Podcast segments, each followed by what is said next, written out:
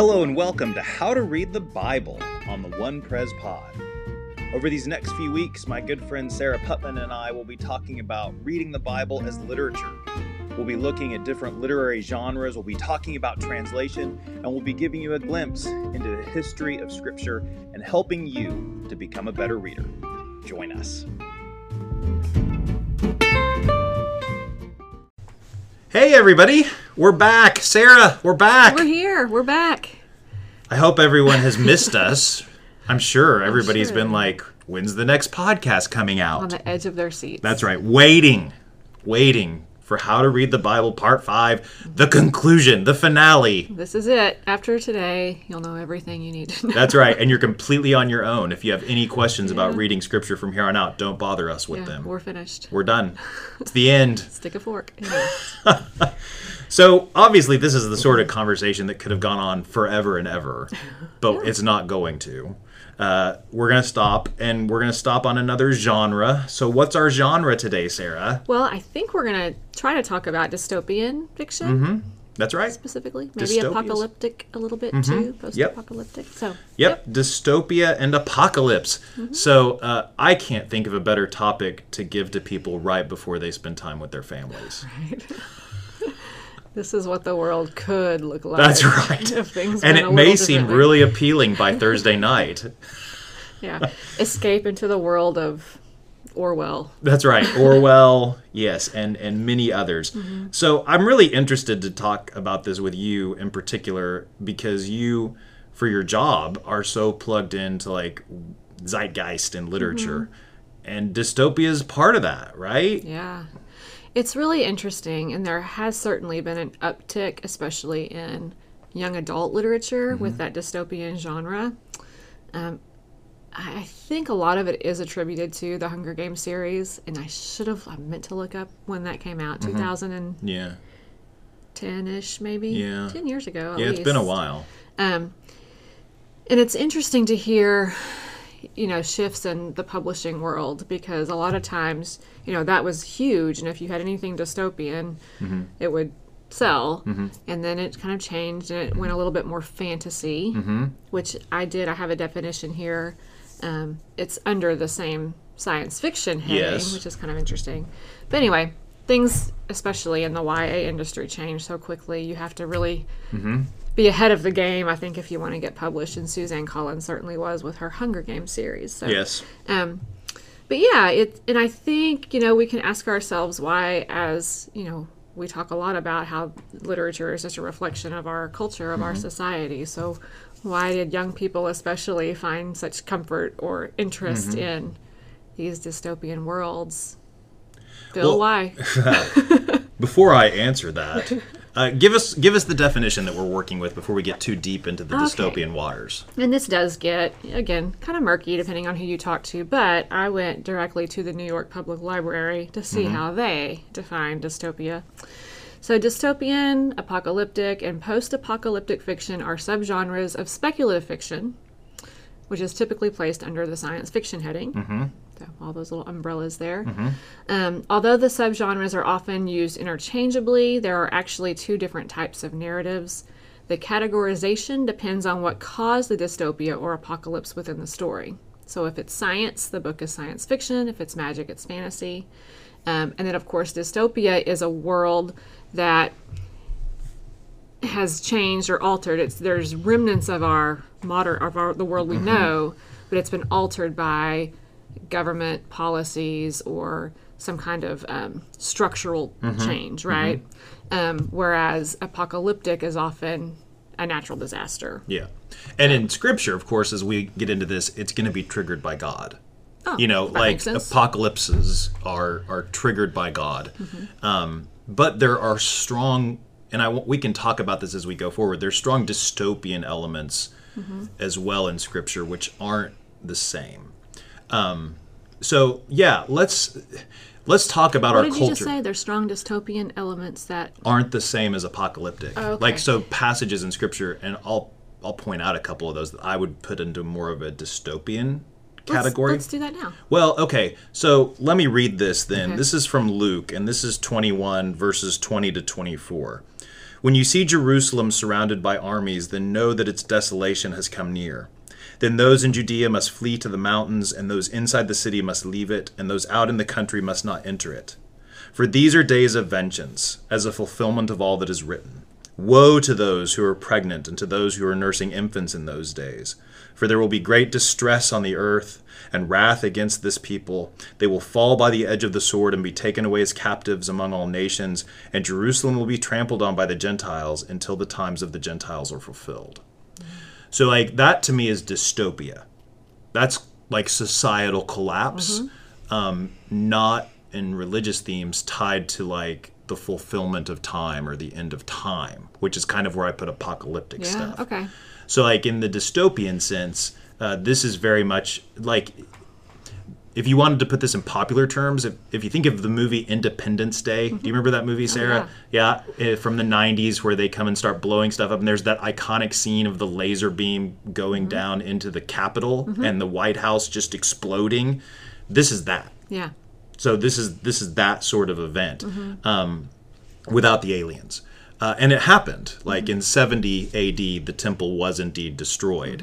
So Luke is writing after that, but Jesus lived before that. And so when if Jesus said and when Jesus said the temple's going to collapse, would have been the same thing as um, you know us as as like a book like Station Eleven, where that's set in real life America, Chicago collapses, uh, and it would have sounded as fictional as as that. This is a bad example because that's apocalyptic and Oh, is it apocalyptic? Because it's a flu.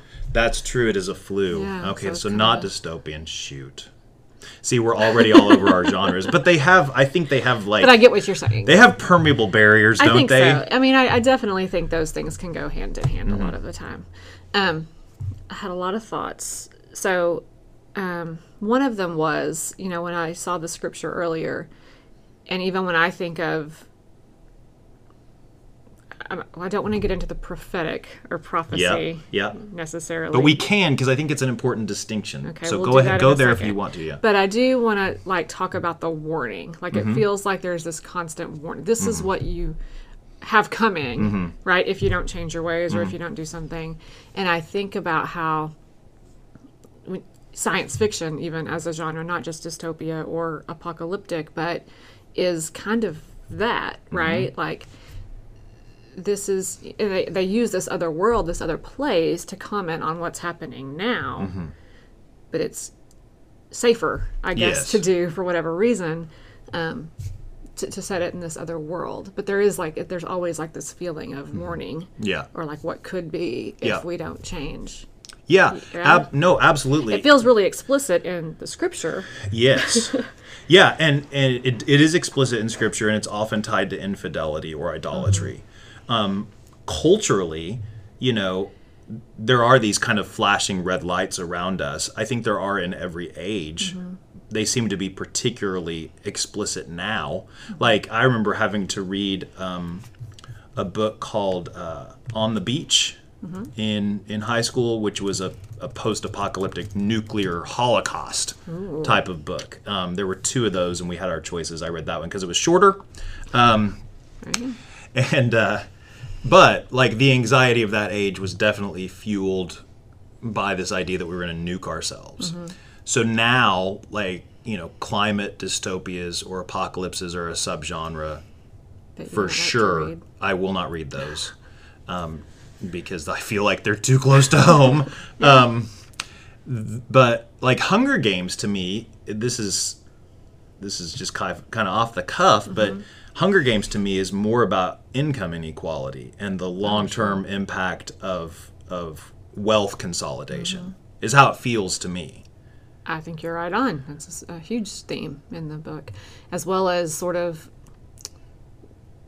I guess, perceptions, like how Mm-hmm. you look on the outside versus all that kind of stuff too. But yeah, and and I think that's something we should think about. Yeah.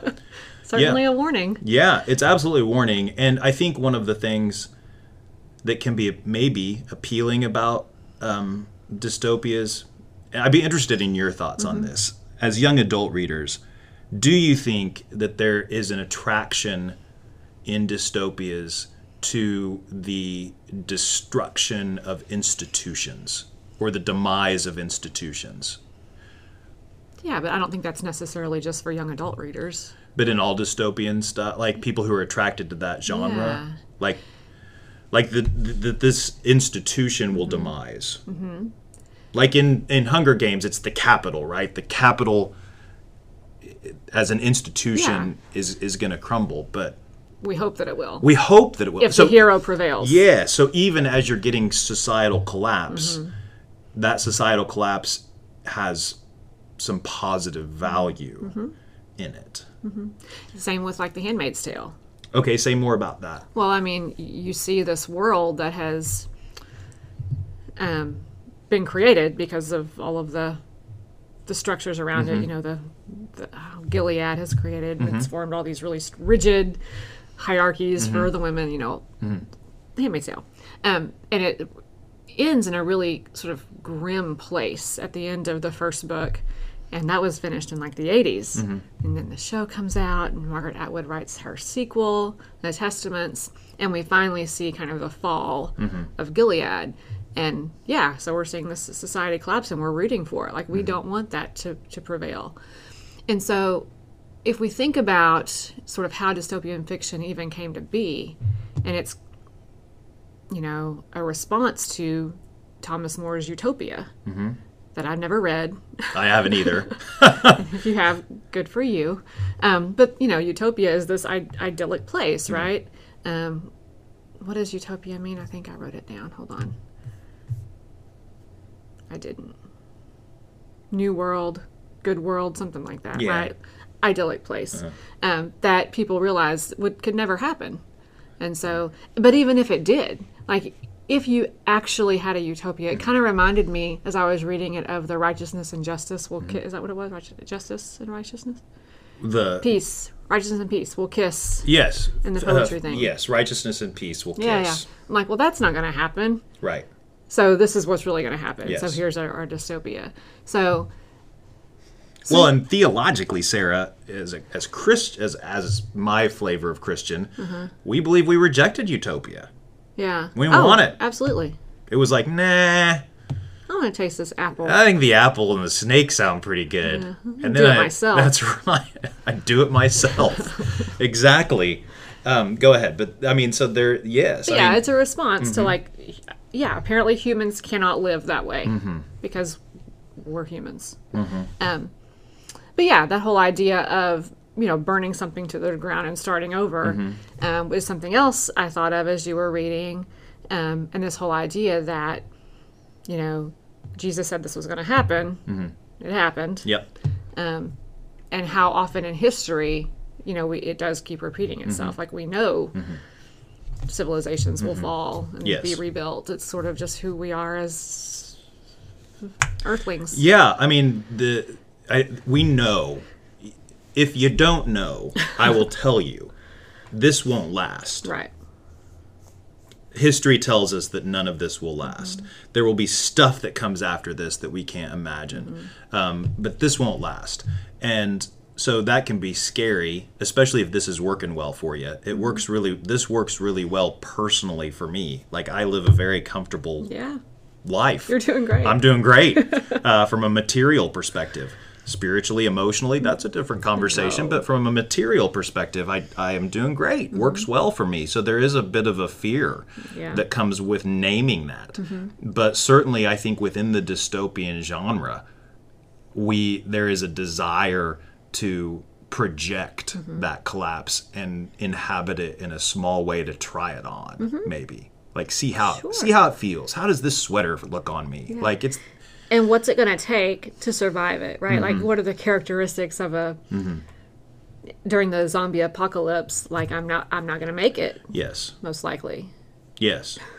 Yeah, to me, the most interesting, I think this would be dystopian, so you'll have to correct me mm. if it's apocalyptic. The most interesting post fall world book that I've ever read was The Road by Cormac McCarthy, oh, Yeah. Um, which I wondered always what Oprah's book club readers thought of that because it's not. not something that's gonna go down well with some other stuff. Um, he's hard around the edges. I mean, if you saw, uh, there was a movie made of it. There were very few characters, but two of the characters didn't have names. They were simply titled Baby Eater Number One and Baby Eater Number 2 So I mean, it's a dark book. Yeah.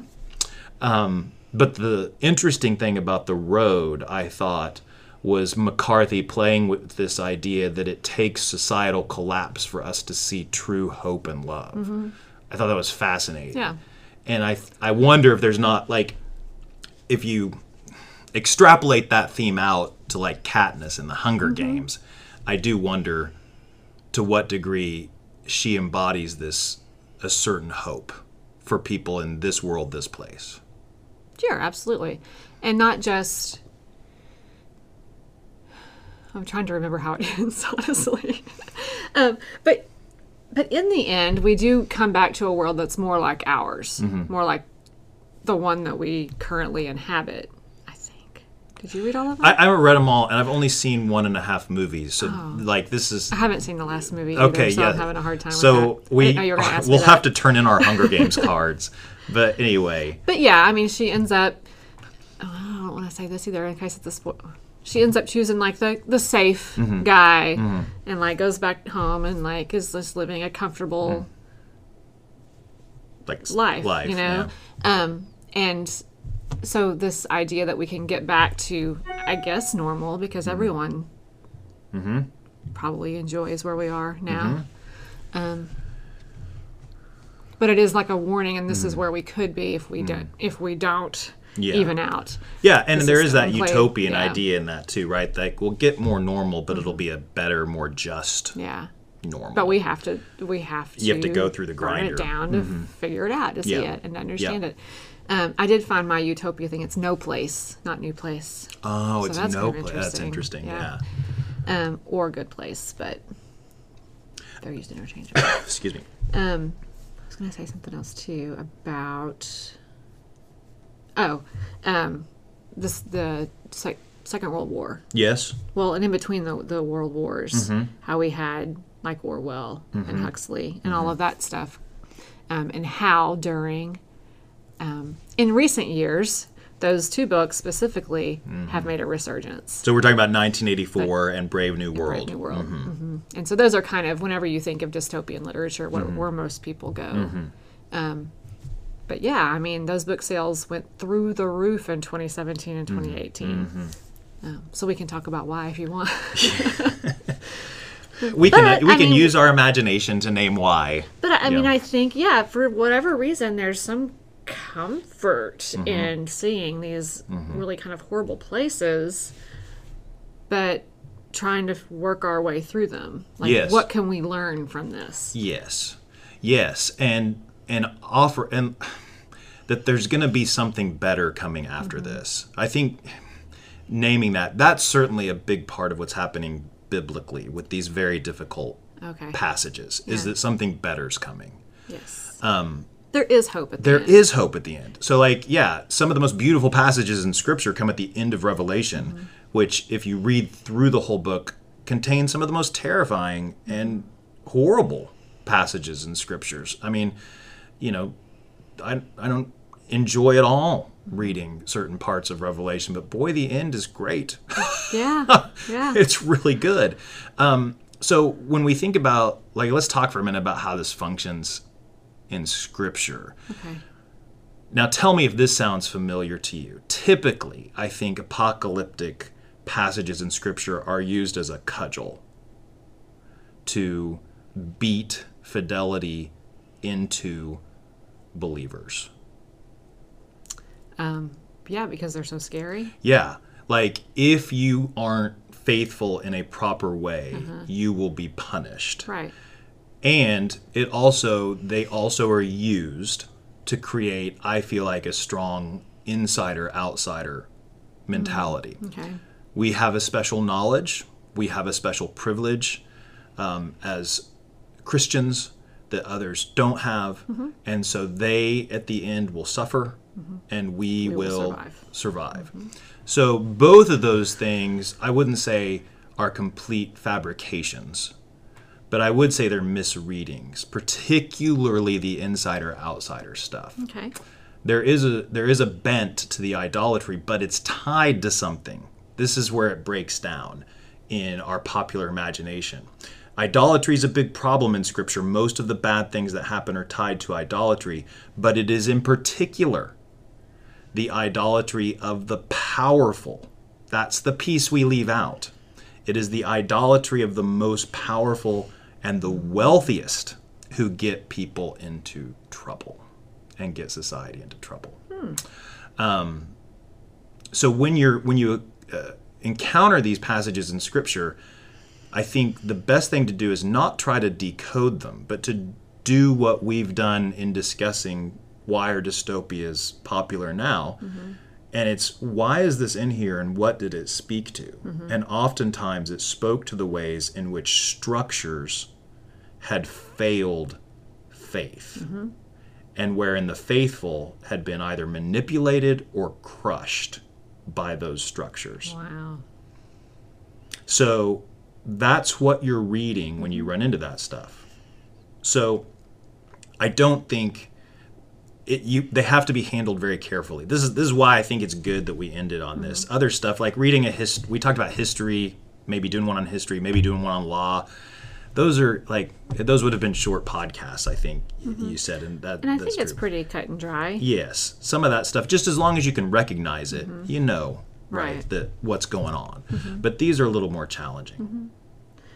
I do like that. So you do read it very much like you read dystopian fiction. I think so. Yeah, this is a, a system or a structure that's not good. Right. we don't want to see. right, Um, right. So how can we keep this from happening or mm-hmm. whatever in the mm-hmm. future, as opposed to mm-hmm. how has it failed us in the past? you know, if if there's no destruction of the temple, it's quite likely there's no church. Church. So, uh, and you know, that may augur some interesting conversations about the church going forward, as it is actively in the West uh, dying, or already dead in Europe, certainly on its way in the United States. Um, and so, what will grow out of that? Uh, Christian as a Christian, I believe in resurrection, so that means something that dies often gives birth to something new, Sure. hopefully better. I mean, it's happened before. It has happened before, you know, um, usually every 500 years mm-hmm. uh, with the church. So, you know, I, I think it's it's an interesting kind of thing to kick around. If we use the Luke passage that I read, you can't read the New Testament without remembering that it was written in the context of the Roman Empire. Mm-hmm. And the Roman Empire was not kind to Jews or Christians. Mm-hmm. It was very hard on both of those groups the temple by the time jesus finds it. Remember the famous scene where he goes out there and flips over the tables of the money mm-hmm. changer? It had become corrupted. Mm-hmm. It was if you know i'm sure they had nostalgia just like we had it but have it but they they definitely viewed it as as deviating from how it had been and it mm-hmm. was it was horribly corrupt at this point. So its destruction as traumatic as that was in the psyche of those who valued the place um, for early christians was definitely viewed as a net positive Very cool. so anyway, I mean, it's it's it's something I think to be handled uh, lightly and carefully as you encounter it in Scripture, just as you do in in fiction that you would read. I mean, it's definitely if I read a dystopian novel, I am entering it with a very different mindset than almost anything else I read. Yeah. Yeah, I think you should. I mean, in a lot of it's very entertaining too. Yes. So you can certainly dive in and have a good time. Um, but yeah, I think just like with everything, we have to think about the purpose of why it's written, mm-hmm. um, and then what we understand and what we're bringing to the table, and how it can help, you know, how it can help us understand the world better or differently. Yeah, it's a scary thing to let speak, but it mm-hmm. it is probably useful to give that genre a voice, mm-hmm. both biblically and in people's literary diets. Sure. Yeah. Okay, any final thoughts, Sarah? No, I learned so much, Phil. Thank Me you. too. Thank you so much for joining Of course. the pod. Everyone should go buy a book from Bookish for Christmas. I feel Yeah, like. you should. Uh, you have a large dystopian section, I'm sure, Well, especially in the YA. especially in the in the young adults. So uh, yeah, if your child wants a lot of dystopian stuff, you may want to have a conversation with them potentially and make sure that they're doing okay. I mean, I'm sure they're going to be great. I, I'm kind of encouraged by. Well, we don't need to get into this now, but I'm encouraged by them thinking about the world in a yes, new way. yes, they just exercise their voices quite nicely right across the border in Oklahoma this week. So anyway. All right, uh, that wraps things up. So we'll take a little bit of a break from this version of the podcast as we head into the holidays. Uh, you'll still get worship, and there will probably be more Ram asks a question because Ram has so many questions. questions. But Sunday school, uh, as such, will probably return in um, January. January. Yeah, thank you for reminding me of the month. That's the month I'm that like, comes first. I'm like, what's next? anyway, all right. Take care, everybody. Bye bye. Bye.